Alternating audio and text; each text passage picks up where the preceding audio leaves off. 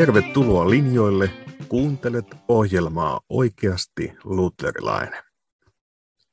Istun nyt kiireemmäksi aikaa. Jos on kova kiiru, paa pitkäkses. Näinhän meille vanha sanonta opettaa ja ajattelin tätä omalla tavallani tänään yrittää toteuttaa. Nimittäin sen verran kuitenkin, vaikka tässä kesän kynnyksellä ollaan, niin asioita ilmestynyt linjastolle, että täytyy vähän hengähtää, ettei rupea hätiköimään. Niin kuin kerran eräs rekkamies totesi, että jos uhkaa olla pahasti kiire, niin silloin on parempi mennä kahville, ettei rupea liikenteessä hötkyilemään, kun yrittää tavoittaa tarkkoja aikatauluja. Näin tuumailin, että tänään on sitten kaiken kiireen keskellä erinomainen hetki laittaa hetkeksi linjat kiinni ja vetäytyä teologian äärelle ja, ja kirkon kansliassa voi akuutteihin kysymyksiin sitten todeta siellä kansliassa, että valitettavasti emme pystynyt ottamaan kantaa, sillä hippakunta dekaani on vaatehuoneessa puhumassa vanhurskauttamisesta.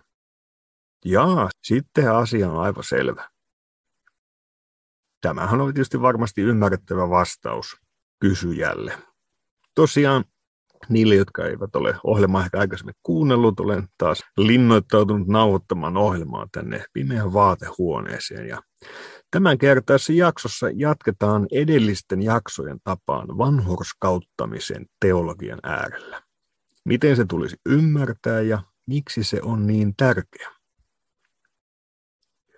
Niin, miten luterilainen kirkko on ymmärtänyt vanhurskauttamisen ja mikä on se historiallinen kiista, josta lähdetään liikkeelle? Otetaan vähän taas zoomausta siihen historian myllerryksiin teeman äärellä. Oltiin uskonpuhdistuksen aikana tilanteessa, jossa tarvittiin paluuta pyhiin kirjoituksiin. Keskiajalla kirkko oli usein kiinni vanhurskauttamiskäsityksissään antiikin ei-kristillisen filosofian hyveopissa. Onkin todettu, että tämä teki vaikeaksi kirkolle sulattaa pyhiin kirjoitusten opetusta vanhurskauttamisesta, että se on yksin Kristuksen tähden, uskon kautta. Kävi niin, että väärän filosofisen käyttöjärjestelmän kautta usko ymmärrettiin eräänlaisena hyveenä, joka sotki asiaa. Tätäkin kautta voi ymmärtää, miksi vaikkapa Luther käyttää niin paljon ruutia erilaisten filosofioiden torjumiseen ja varoittelee siitä. Se voi tuntua meistä kummalta ja tulla ajatus, että eikö se nyt saattaisi olla ihan hyödyllistäkin vähän lukea filosofiaa ja saada kiinni erilaisista ajatusvirtauksista. No Lutheria voi ymmärtää juuri sitä kautta, että, että hän on synkistynyt sellaiseen tomistis-aristoteelliseen teologiseen apparaattiin, ja siihen käyttöjärjestelmään, ja jonka hän katsoo sotkevan Jumalan selvät sanat ja asetukset. Silloin aina se selvennys olisi, että kun päästäisiin filosofian hetteiköstä sanan kirkkauteen. Mutta oli käynyt niin, että uskon määritelmä ymmärrettiin usein jonkinlaisena totena pitämisenä. Siksi ajateltiin, ettei sen varassa pelkästään voi tulla Jumalan lahjoista osalliseksi. Sanottiin, että täytyisi olla tämä rakkauden muotoilema usko. Rakkaus on tämän uskon hyveen perusta. Ja nyt Luther katsoi, että tämä hyve oppi johtaa harhaan asioita. Raamatullisesti ikään kuin haluaa palauttaa rakkauden tilalle uskon. Ja usko asetetaan oikealle paikalleen. Ja siinä yhteydessä joudutaan myös kysymään, miten se tulisi ymmärtää. Et luterilaisille on ollut tärkeää, ettei uskoa ymmärretä tekona. Se ei ole suoritus, vaan usko on turvautuminen. Usko on tyhjä koura, joka ottaa vastaan. Ja siksi uskon heikkouttaan synkistelevälle kristitylle, niin hänet pitää palauttaa tämän autuan oivalluksen ääreen. Sinun uskosi ei tee asioita todeksi vaan jos se, että sinä ja minä tarvitsemme vapahtajaa ja haluat uskolla lahjat omistaa, se on uskoa. Eli usko itsessään käsitettiin eri tavalla. Ja nyt edelleenkin historiallisesti tarkasteltuna luterilaisen ja roomalaiskatolisen kirkon ero perustuu vanhurskauttamisoppiin. Toki on muitakin kysymyksiä. Mutta joskus on todettu, että jos tässä kohtaa päästäisiin yksimielisyyteen, kirkkojen erillään olemisen mielekkyys häviäisi. tästä Luther lausuu jälleen kerran lähtemättömään tyyliinsä. Kun tästä ollaan päästy yksimielisyyteen, nimittäin, että yksin Jumala vanhurskauttaa pelkästä armosta Kristuksen kautta, emme halua vain kantaa paavia käsillämme, vaan myös suudella hänen jalkojaan. Tämä on täysin sivupolku, mutta en malta olla kertomatta, kuinka historian kellastuneet lehdet tietävät opettaa, että uskonpuhdistuksen aikainen Paave Leo X, tällainen nautinnon haluinen renesanssiruhtinas, ei halunnut alamaistensa suutelevan hänen jalkojaan, kuten oli tapana. Tätä suutelointia estääkseen hän piti aina tapaamisten aikana jalassaan ratsastussaappaita, että voisi varmistaa, ettei kukaan nyt olla pussaamaan kinttuja. Mutta no niin, sitten taas takaisin asiaan. Eli onhan toki suhteessa Roomaan muitakin kysymyksiä, joita on käsitelty. Keskeisenä mainittu paavius, messuuhrioppi, kiirastuli, mariologisia kysymyksiä ja niin edelleen. Mutta se ydin löytyy kyllä tästä vanhurskauttamisen kysymyksestä. Saako omistaa syntien anteeksi antamuksen ja miten se tapahtuu? Nyt jos alkaa veivaamaan Trenton tekstejä, se oli Rooman kirkon kirkolliskokous, jossa tarkoituksena oli sementoida ne opit, joita vastaan uskonpuhdistus oli käynyt. Ja sieltä kyllä monenlaista kiroustuomiota sitten satelee niskaa. Mutta jos pysähdytään, että mikä se, se asia ja ero varsinaisesti on, niin jos nyt lukee Trenton tekstejä, niin se aina se ajatus ole, että kauhea, että, että joka sivulla ahistaa ja alkaa pyöryttää, kun on niin kauhea vaan enemmän täytyy pysähtyä tarkkaan, että hetkinen, mitä tässä sanotaankaan ja mikä se ero on. Siis vanhurskauttamisen suhteen siinä palataan kysymykseen, että onko se jokin ominaisuus sinussa, vai onko jotakin, joka julistetaan ja johon sinut luetaan, joka sinulle luetaan, johon sinut puetaan, joka sinun hyväksesi annetaan. Ja Roomassa ihmisen vanhurskautta on lopulta tällainen Kristuksen ansaitsema vuodotettu rakkaus meissä, eikä usko yksin. Puhutaankin rakkauden habituksesta. Trentossa lähdetään käsityksestä, että vanhurskaus on oltava ihmisessä oleva ominaisuus, joka vähitellen kehittyy kohti suurempaa täydellisyyttä. Ja tästä käsin kritisoidaan luterilaisia, jotka tyytyvät pelkkään syntien anteeksi antamiseen. Se ei ikään kuin jätä ihmiselle mitään osuutta pelastukseen jota Trenton isät eivät voineet hyväksyä. Ja nyt tämä on taas teologiassa tarkka paikka. Ettei aleta keskustelemaan, ovatko teot merkityksellisiä. Siis usein mennään niin pikkusen sivuraiteilla, aletaan tästä vääntämään. Tietenkin teot ovat merkityksellisiä. Ne kuuluvat kristilliseen elämään. Pyhitys kuuluu kristilliseen elämään, mutta ei vanhurskauttamiseen. Ja siksi tämä on mielettömän tärkeä. Luterilaiset katsovat, että tässä roomalaisessa systeemissä ja ajattelussa katse kiinnittyy väärään paikkaan. Ja siten myös turvaa aletaan helposti etsimään väärästä paikasta ja kadotetaan yksinkertainen evankeliumi. Ja Jumala suhteeseen tuodaan jotakin, mitä sinne ei kuulu. Mutta tässä on toki monta puolta. Siis kuten Piper hahmottelee dogmatiikassaan, kun hän puhuu autuasta epäjohdonmukaisuudesta. Siis Piperin ajatusta on toki kritisoitu, mutta se antaa meille hyödyllisen näkökulman. Tämä Francis Piper tarkoittaa autoalla epäjohdonmukaisuudellaan, että aina se, mihin todella uskotaan ja turvataan, ei vastaa sitä, mitä oppilauselmissa tunnustetaan. Tästä on ollut hieman puhetta jo edellisissä jaksoissa. Ja näin voidaan ajatella myös usein kirkon elämästä, myös vanhurskauttamisen suhteen. Jos ajatellaan vaikkapa jotakin myöhäisen keskiajan tunnelmia, jossa kirkonmiehet puhuessaan vanhurskauttamisesta tunnustavat, että se olisi ensisijaisesti syntisen tekemistä vanhurskaaksi. On yksi asia sanoa näin, ja toinen asia on tosipaikan edessä, kuoleman edessä.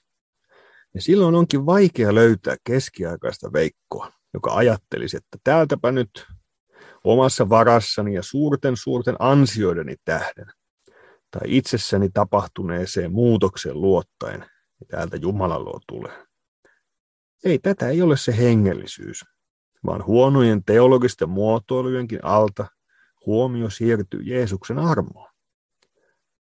Siis skolastiikan ajan aristoteelliset erottelut voivat joskus olla elämänvastaisia ja vääriä, mutta samalla siellä säilyy hengellisyys, johon mekin liitymme.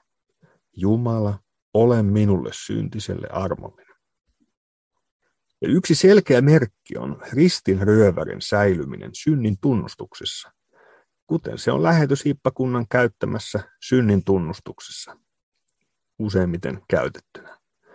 Armahda minua vaivaista syntistä ja katsahda puoleeni laupeutesi silmillä, niin kuin sinä katsoit Pietariin, kun hän oli sinut kieltänyt.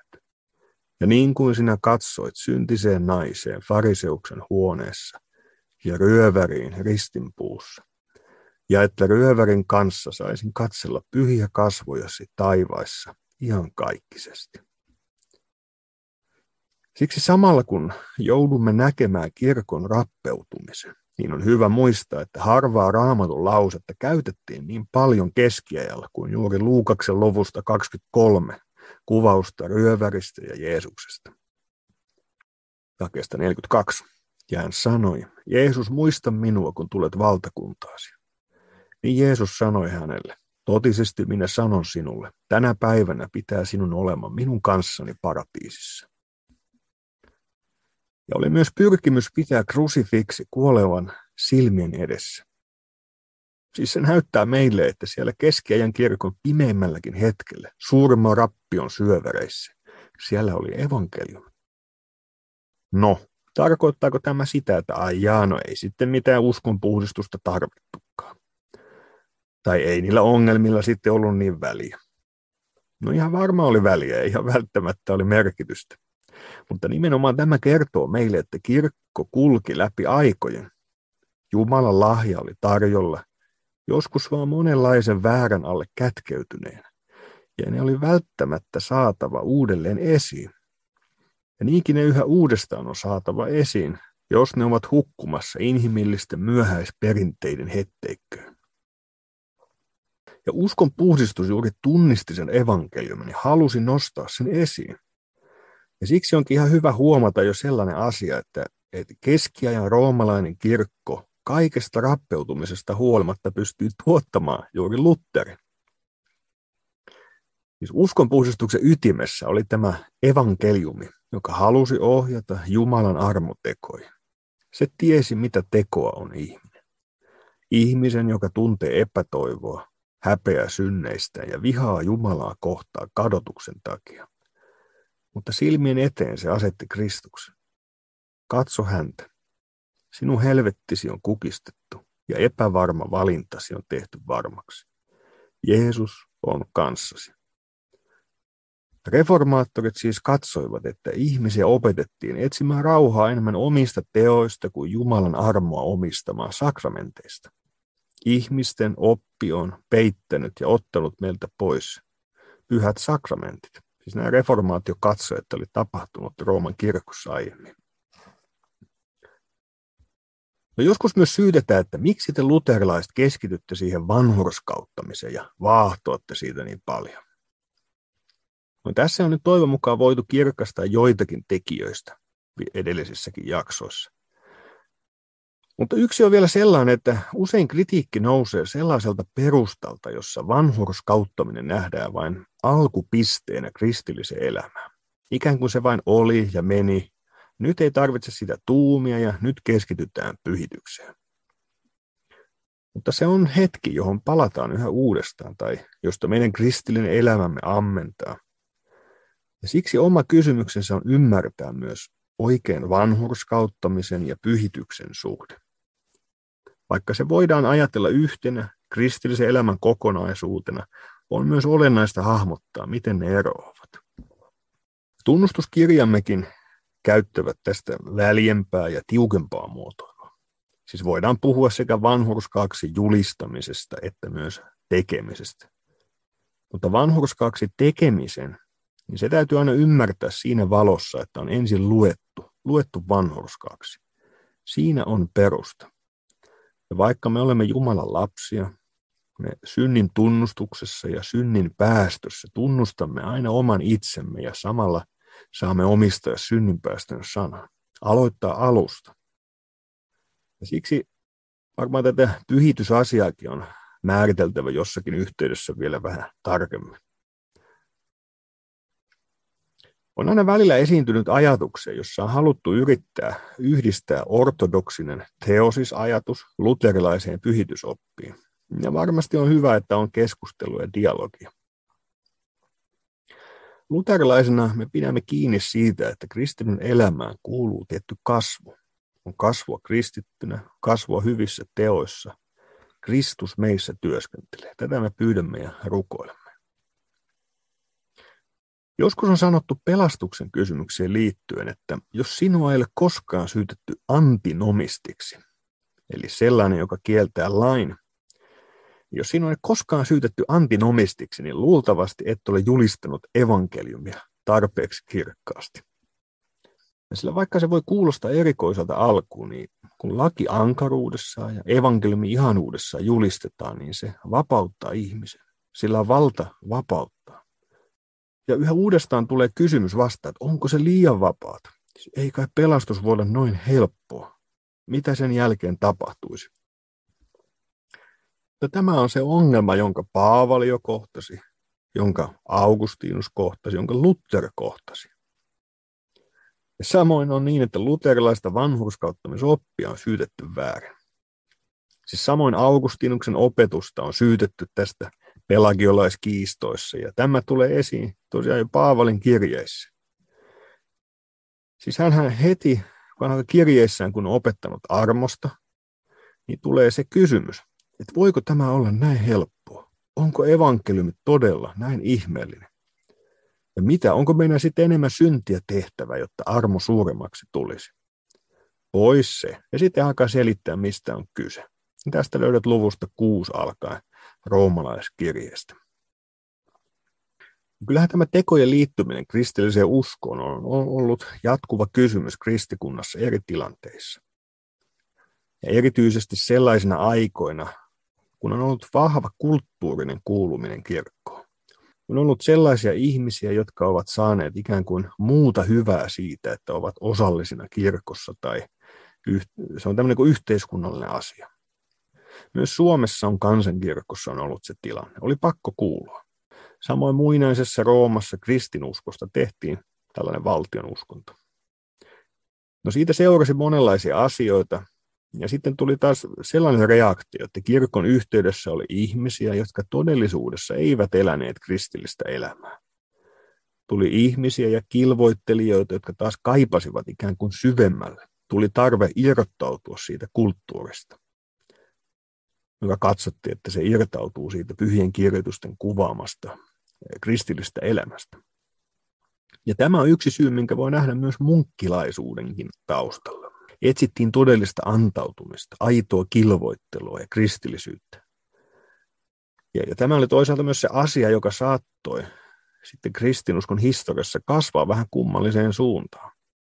Taustalla oli se, että, että kirkko ei toiminut täysin kuin kirkkona.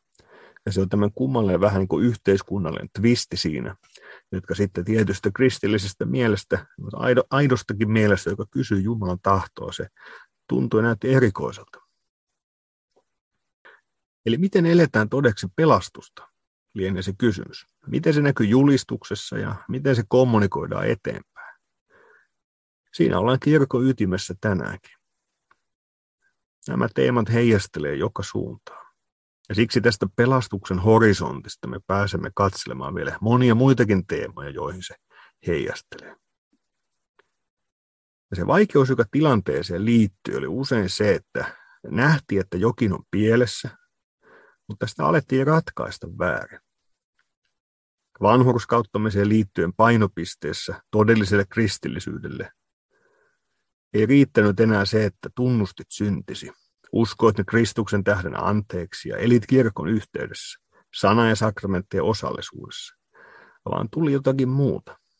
Mitta, joka saavuttaa, pyhyys, johon yltää, aitous ja katumus, jota osoittaa elämänmuutos tai kokemus, jota todistaa. Vapaa evankeliumi hukkui kysymykseen, voiko tätä evankeliumia nyt noin vain vapaasti julistaa tuolle porukalle? Mitä silloin tapahtuisi? Mutta jälleen kerran laki ja evankeliumi kulkevat yhdessä.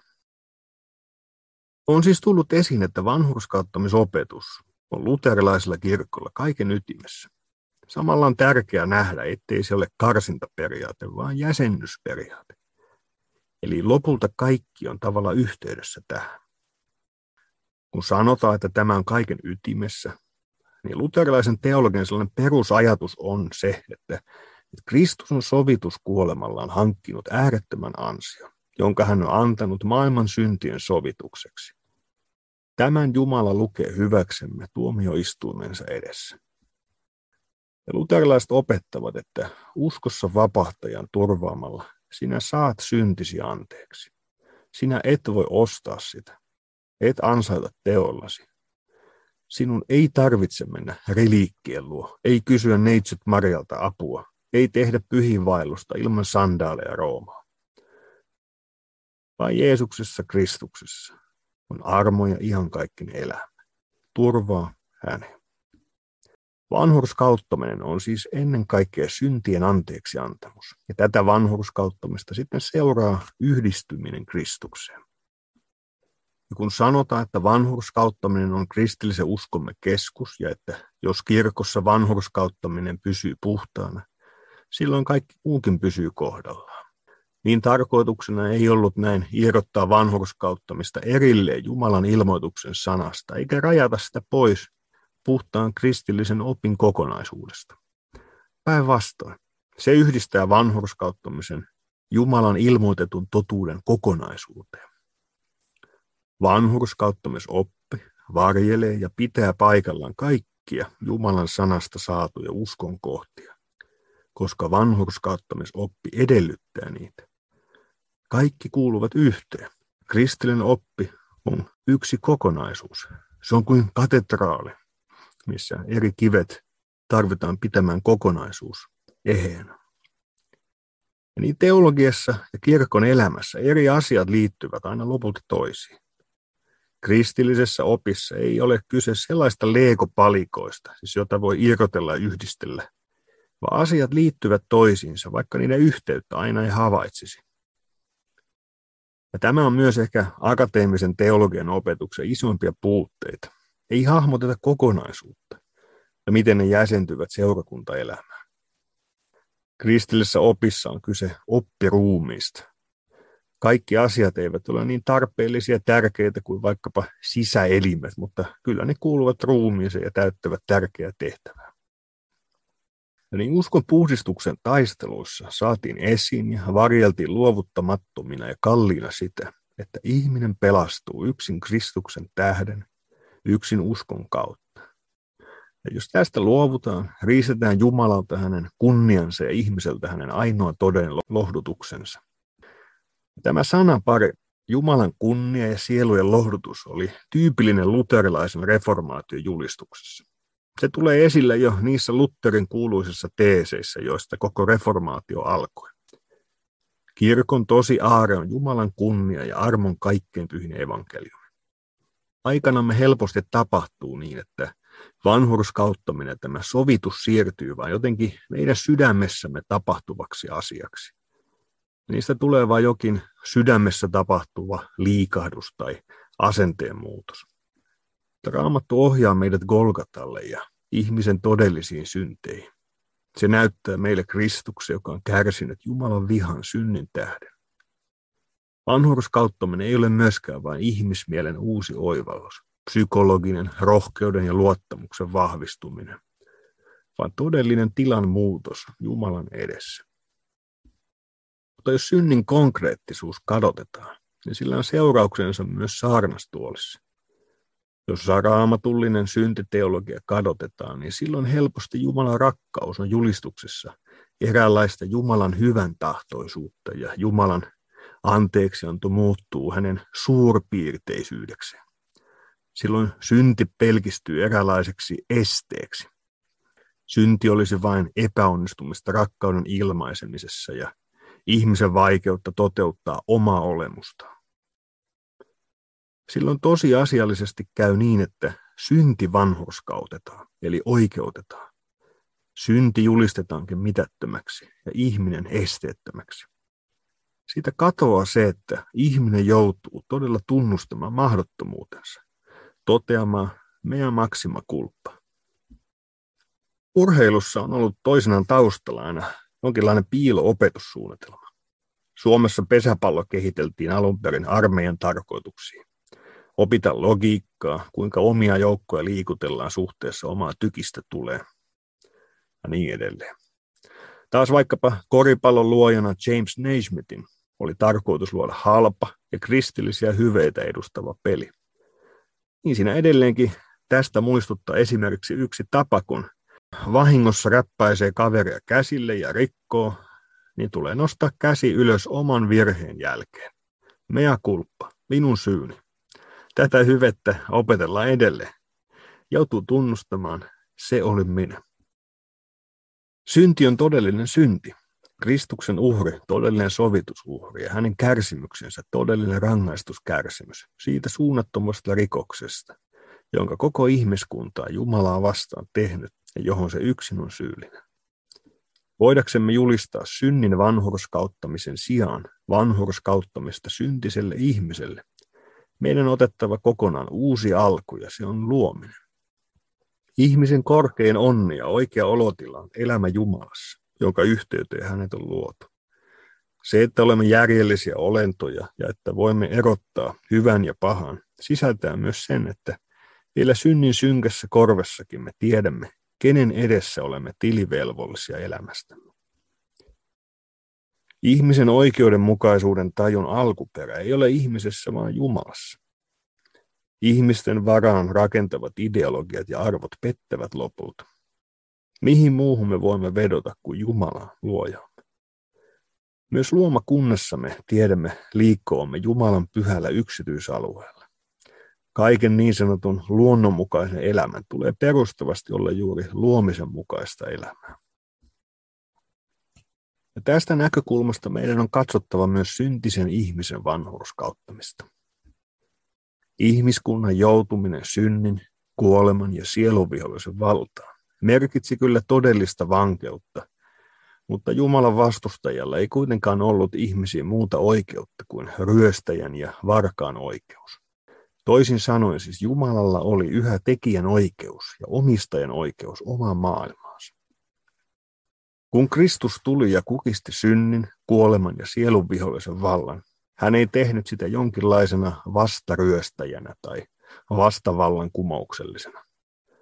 Jumala lähetti ainoan poikansa rakkaudesta omaa maailmaansa kohtaan. Jumala ei ole vanhurskauttanut, eli tehnyt oikeutetuksi yhtään syntiä ja vääryyttä. Päinvastoin hän on tuominut synnin lihaan syntyneessä pojassaan. Kun Jumala lunasti ja voitti ihmiskunnan vapaaksi, hän teki sen ohittamatta ja loukkaamatta omaa oikeudenmukaisuuttaan. Jumala oli Kristuksessa ja sovitti maailman itsensä kanssa. Hän teki Kristuksen synniksi. Mutta samalla Kristus oli ihmiskunnan edustaja suhteessa Jumalaan. Hän teki hänet meidän tähtemme synniksi, että me hänessä tulisimme Jumalan vanhurskaudeksi. Se, mitä Kristus sovitti, ei ollut mikään satunnainen suuttumus tai vihan puuskahdus, niin kuin me ihmiset suutumme milloin pienistä, milloin suurista asioista, vaan Jumalan vihan, tuomion ja rangaistuksen takana oli hänen oikeudenmukaisen lakinsa vaatimus. Lain, joka yhä tänäkin päivänä kuuluu Jumalan sanan ilmoitukseen. Laki ei ole jossakin Jumalan takana, vaan Jumala ilmoittaa sitä meidän omille tunnoillemme. Meitä ajetaan Kristuksen vastaanotolle, jossa armon evankeliumi meidät parantaa. Jokaisen ihmisen, jolla on järki ja omatunto, täytyy sydämessään myöntää, ettei Jumalan tahdossa, joka koskee syntiä ja oikeudenmukaisuutta, ole mitään väärää. On kyllä totta, että jokainen meistä syntiä tehneistä ihmisistä luonnollisessa mielessänsä ei ainoastaan vastusta Jumalaa, vaan tuntee vihaa Jumalaa ja hänen vaatimuksiaan kohtaan. Martti Lutherin syvä hengelle viisaus, jonka hän Jumalan sana edessä tuli tuntemaan, oli juuri tämä. Minä en rakasta Jumalaa, vaikka hän on vanhurskas, vaan minä vihaan häntä. Tämä ihmisen luontainen viha on langenneisuutemme syvin ilmaus. Se on pohjatonta, vaikkakin samalla voimatonta kapinointia, jonka keskellä me emme toisaalta mitään muuta voi kuin painoa Jumalan edessä maahan ja tunnustaa. Totisesti sinä olet pyhä ja vanhurskas kaikissa teoissasi. Tässä me todella olemme ulkopuolisen, se on jumalallisen avun tarpeessa. Tässä kaikki ajatukset synnin vanhurskauttamisesta, eli oikeutetuksi tekemisestä, osoittautuvat valheeksi ja herjaukseksi. Ja voimaan jää ainoastaan kysymys, kuinka syntinen ihminen voi olla vanhurskas Jumalan edessä. Ja tähän nyt vastaa apostoli samaisessa korintolaiskirjeessä, jossa hän puhuu maailman sovituksesta. Hän sovitti maailman itsensä kanssa, eikä lukenut heille heidän rikkomuksiaan. Ja siinä on se meidän kannaltamme ulkopuolinen apu. Ristillä kärsinyt ja kuoleman voittanut Kristus on maailman sovittaja ja sen perusteella vanhurskaus koko maailmalla. Ei lukenut heille, siis se on maailmalle heidän koko ihmiskunnan rikkomuksia. Ja meitä ihmisiä ei soviteta eikä vanhurskauteta minkään meissä tapahtuvan tähden vaan kokonaan meidän ulkopuolellamme jo tapahtuneen tähden.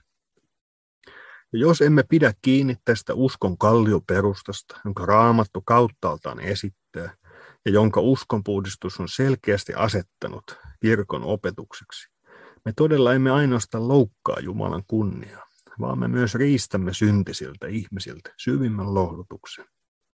Se, että Kristus tuo meille omakohtaisen uskon välityksellä vanhurskautensa pyhyytensä elämänsä, niin kuin hän tekee kasteessa, synnin päästössä ehtoollisessa.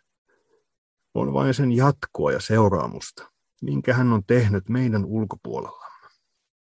Ja siksi oppi syntisen vanhurskauttamisesta on todellakin ristin teologiaa. Siinä Kristus laskeutuu meidän syntiimme, hätämme, rakkaudettomuuteemme ja jopa Jumalan vihaamme.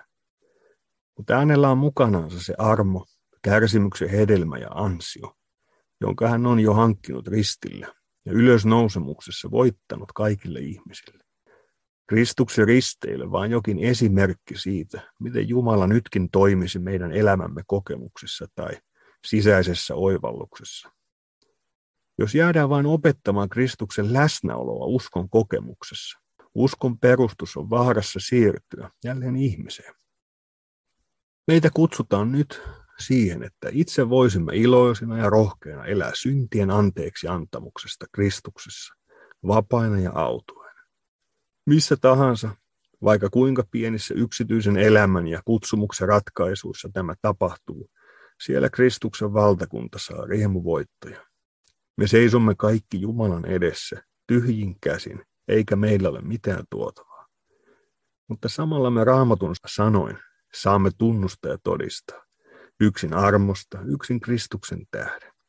Siinä on meidänkin pelastuksemme lupaus ja ankkuri. Samalla tämä on myös keskeinen kuva ja reformaation uudelleen löydöstä. Kirkon sydämenä, joka ei saa joutua unholaan. Ja tämän pelastuksen äärellä jatkamme jälleen seuraavassa jaksossa. Siihen saakka. Moi moi!